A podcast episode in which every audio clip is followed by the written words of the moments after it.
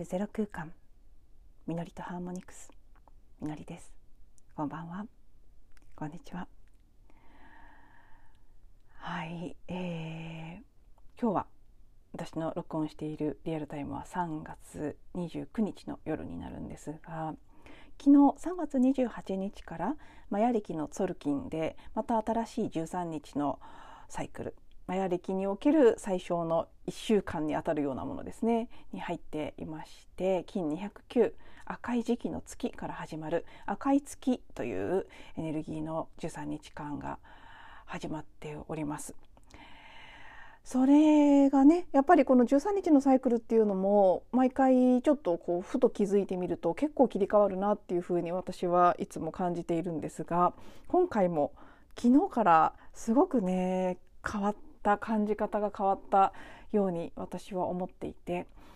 3月26日が新しい時代の周波数が走り出す日とね、まあ、ちょっとどういう根拠でっていうのは私も聞いてないのでわからないんですけど3月21日に春分があって春分がそのソーラーイヤーと呼ばれるねあの宇宙的なサイクルでの1年の始まりでもあり先生術における十二星座の最初ですね。そして、えー、26日にこの最強開運日というものがあってまた何かこう切り替わったタイミングだったというふうに聞いていたんですけどその時点では26日そのものはお天気も世間の状況も私自身の状況もどれをとってもすごくカオスな感じだったので確かに何かは起きた感じがするけどでも「ん?」ってどうなんだ？っていう感じのねその翌日の音声でお話ししてますけど走り出したのか新しい時代の周波数はうーんっていう風に感じていたんですけど2627の2日間は。昨日28日と今日29日は結構はっきりいややっぱり切り替わったなって。何かが明らかに変わってるっていう風に私は実感しています。新しい時代の周波数確かに走り出したわって。しみじみ思っていてもうぐいぐい変化している本当に全く違う場所に来てしまったという感じが結構あのはっきりしてきたという気がしますね。もちろんもう切り替わっていたんでしょうけど、うん、いろんなレベルであなんか前と違うって思うことがすごく私自身は増えています。どんな風に変わったかっていうのはもう全然で一言では言えませんしまだ今気づけてる範囲っていうことなのですごくすごく限定的になっちゃうのでここで限定しない方がいいとは思うんですけど今時点で一番私が強く感じているのはこだわりがなくなったらっていう感じですね言葉にするならば。いろんな部分でそれが言葉を変えると軽くなったというふうに周波数的に言えば軽いということにもなるんですけどうん。なんかこうこうでなければと思ってたものやこれは嫌だあれは嫌だとかねあっちかこっちかとかそういうふうにどこかこううん固まっていた思考とか感じ方っていうのが本当に溶けていってなんかこう力みとかこだわりがない。そして境界線がなくなっていくような感じ。これはもしかしたらこの新しい時代云々というよりも今魚座の太陽が魚座に滞在する時期は過ぎましたけどまだ海王星と木星魚座の支配星支配星が魚座に滞在中で4月12日にその2つの星が重なるというビッグイベント166年に一度のビッグイベントがあるので海王星木星の影響が強く降り注いでいる状況なんですよね。でその海王星とかすごくこのね境界線を溶かしていくようなエネルギーを最も強く持ってるそういうことを本当にまさに象徴している星でもあるので。そちらのね、影響というかそちらが現れてる部分もあるんだとは思うんですけど本当ねいろんなわだかまりとか、うん、分断。分断っていうのはやっぱりそれぞれの人がこだわるから分断するんだと思うんですけどそれが解けていっている。同時に個人個人の個性っていうのはすごく立ってきてるんですけどそれぞれが全然違うんだけれども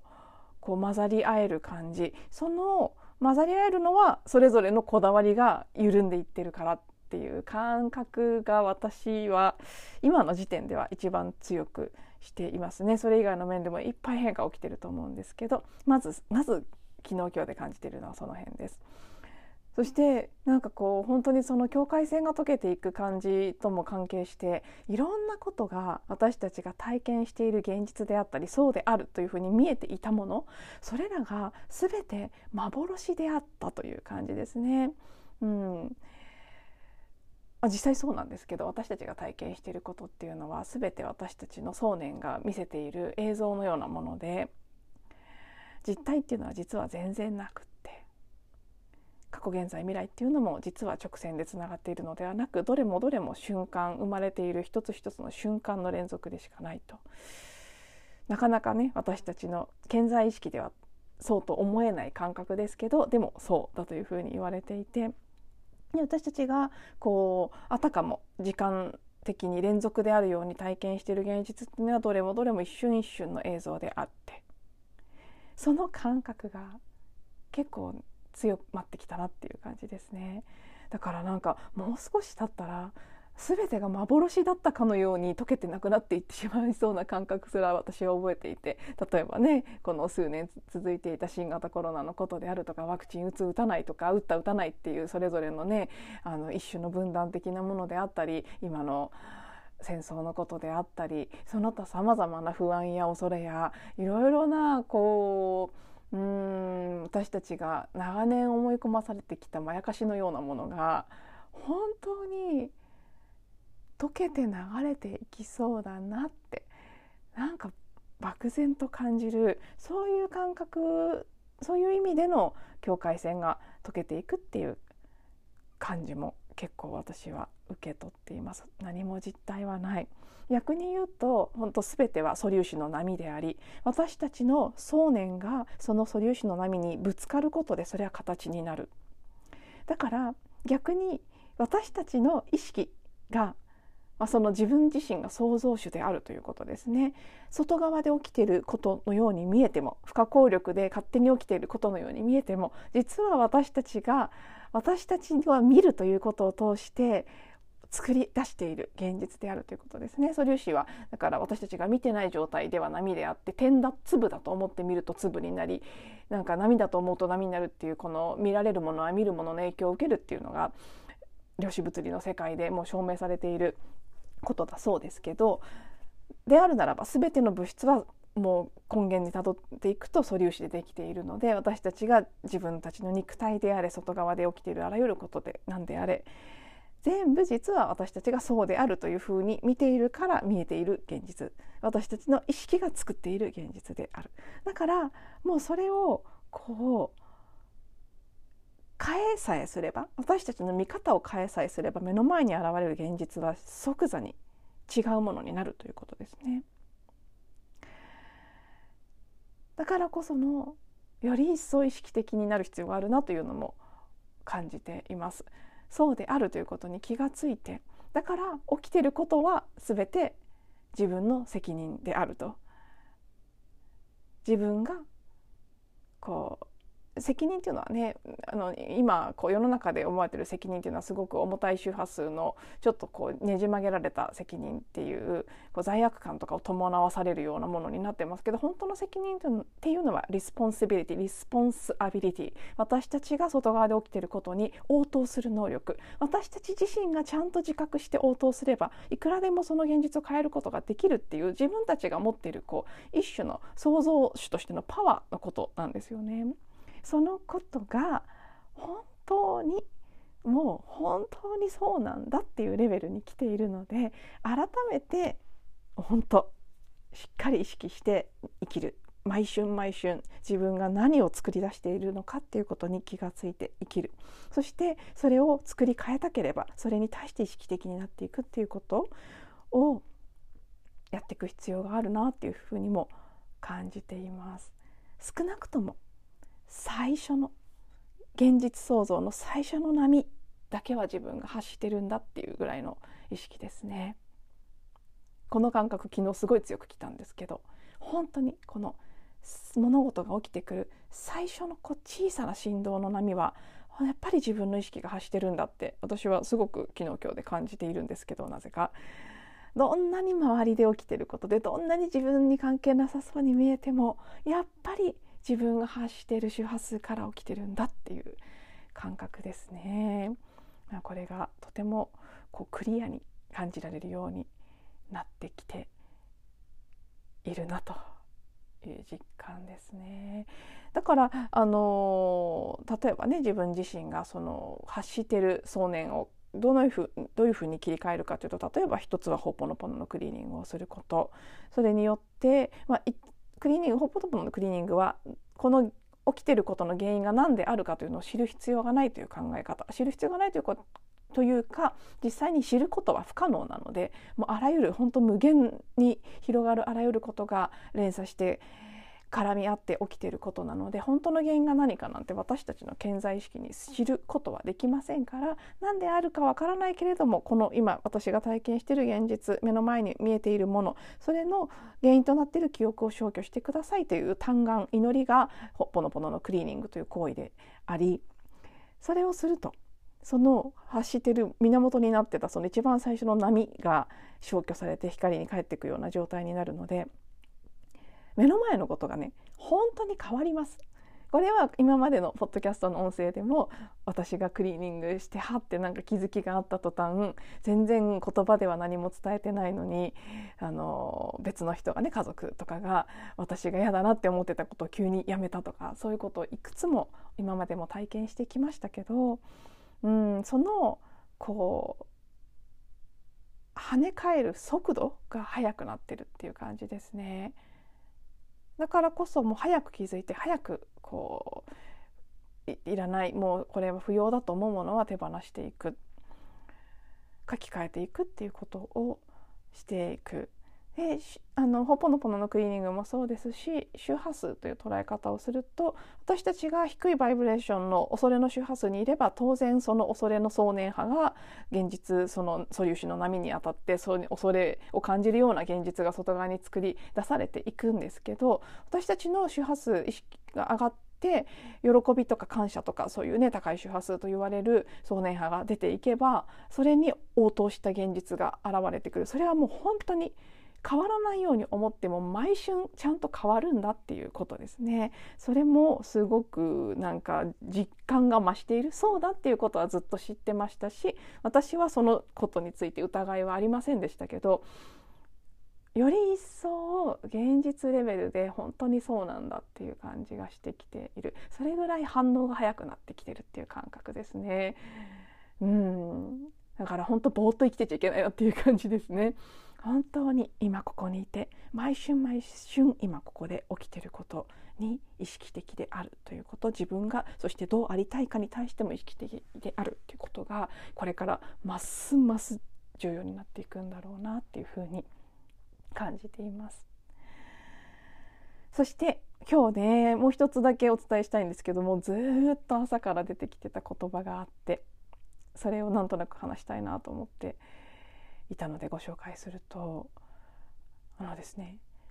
自分の愛から離れないでという言葉がずっとずっと朝起きた時から出てきていたんです。この言葉はあの私の友人が結構前です。もう6年前とか7年前とかに Facebook かどこかに書いていた言葉で彼女がオーラソーマのコースを受けに行った時に現あのオーラソーマの学長であるマイク・ブースという人物がいるんですけどマイクが。言った言葉らしいんですね。どういうシチュエーションで言ったって書いてたかっていうのは本当うろ覚えなんですけど確かその時のストーリーは彼女がそのオーラソーマのティーチャートレーニングかなんかに出ていてでクライアントさんがあるクライアントさんが結構なんて言うんでしょうねクレーマーだったっていうことですね。でなんこんなのうさんくさいとか信じられないとかセッション受けに来てるにもかかわらずすごいディスられたっていうそのことをこうクラスの中でシェアしてこういう時どうしたらいいんですかみたいな質問をしたらそれに対してマイクが自分の愛から離れないでって言ったのにすごくこう響いたっていうことをシェアしてたんだというふうになんとなくの漠然とした記憶で覚えてるんですけど私もその文章を読んだ時にそのそのねそのストーリーと話してた私の友人やそれその時にその言葉を返したマイクが何を思ったかっていうのはさておきそこはそれぞれの人のストーリーやそれぞれの人の受け止めがあるので私と全く同じことでは全然ないと思うんですけど私も私でその自分の愛から離れないでっていう一文を見た時にすごくなんかこうカツンとねほんとガツンなのかカツンなのかすっごい入ってきた感じがしたんです自分の中にその言葉が。でそんな本当ちょっとした投稿の一部で読んだ文章なのにずっと覚えてて時々ポッと思い出したりしていたんですけど今日ももうずっとそれが出てきていた。私自身にも自分の愛から離れていた時があったなっていう自覚があるし結構これまで長いこと頻繁に離れていたなと思います。愛か恐れかとよくねそんな風に問いかけたりしますけど恐れの周波数の方恐れから選択し行動していたこともたくさんあると思います。その自分の愛に立つことができてなかった時があった。それはもちろん仕方がない部分もあるんですよ。これまでは社会全体集合意識全体がどちらかというとその低いバイブレーションの恐れの周波周波数の世界を体験してきていたそれを体験したかったしそれはどうしても個人のレベルで抜け出すっていうことは簡単にはできない状況でしたからまあ必然でもあるんですけどまあ今はきっとこの言葉をすごく思い出すっていうことはもうずっと恐れではなく愛から選択し行動していくっていうことができるようになったんだその時が来たんだっていう感覚ですねだからもういよいよ本当に自分の愛から離れちゃいけないなっていうふうに感じてきっとこの言葉が私の中で今日リフレインされてるんだろうなっていうふうに思っているんです。でこれこれだけじゃなくてですねあのなんとなくねこの昨日今日とちょっと前に21日間続けてやっていたアファメーションをもう一度したくなって恋愛やパートナーシップに関して関係性に関するアファメーションのシリーズなんですけどすごく好きな、ね、あのボブ・ベイカーさんという人がやってるやつがあって聞いてたんです。そしたらそのアファメーションの文章の中に日本語にすると、えっと、私は喜びを持って愛を与え受け取ることに違うな愛を与え受け取ることを自分に許可しますというアファメーションの文章が一文があってこれもすごくね昨日今日ととても響いて同じですね愛から離れないでと同じでああ私は自分が愛を与えることも受け取ることも自分に十分には許してこなかったなってだけどもういいんだよ。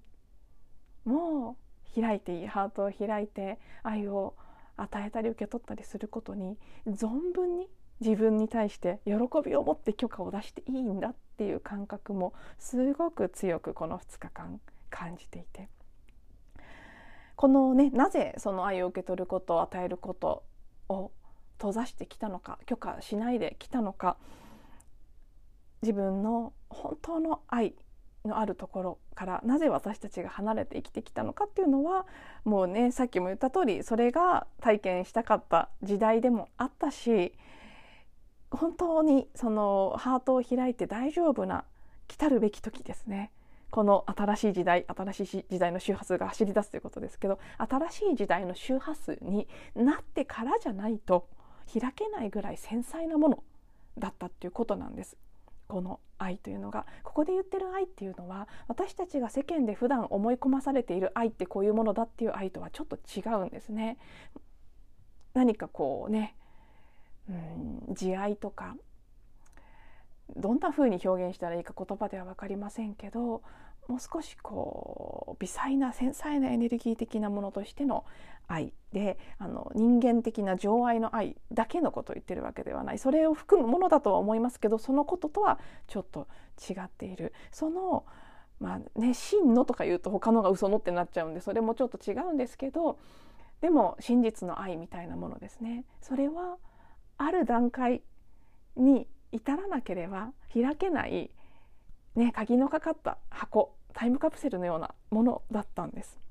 それを集合意識の中でみんながそれぞれそれぞれの担当の中でこう自分の中で蓋をして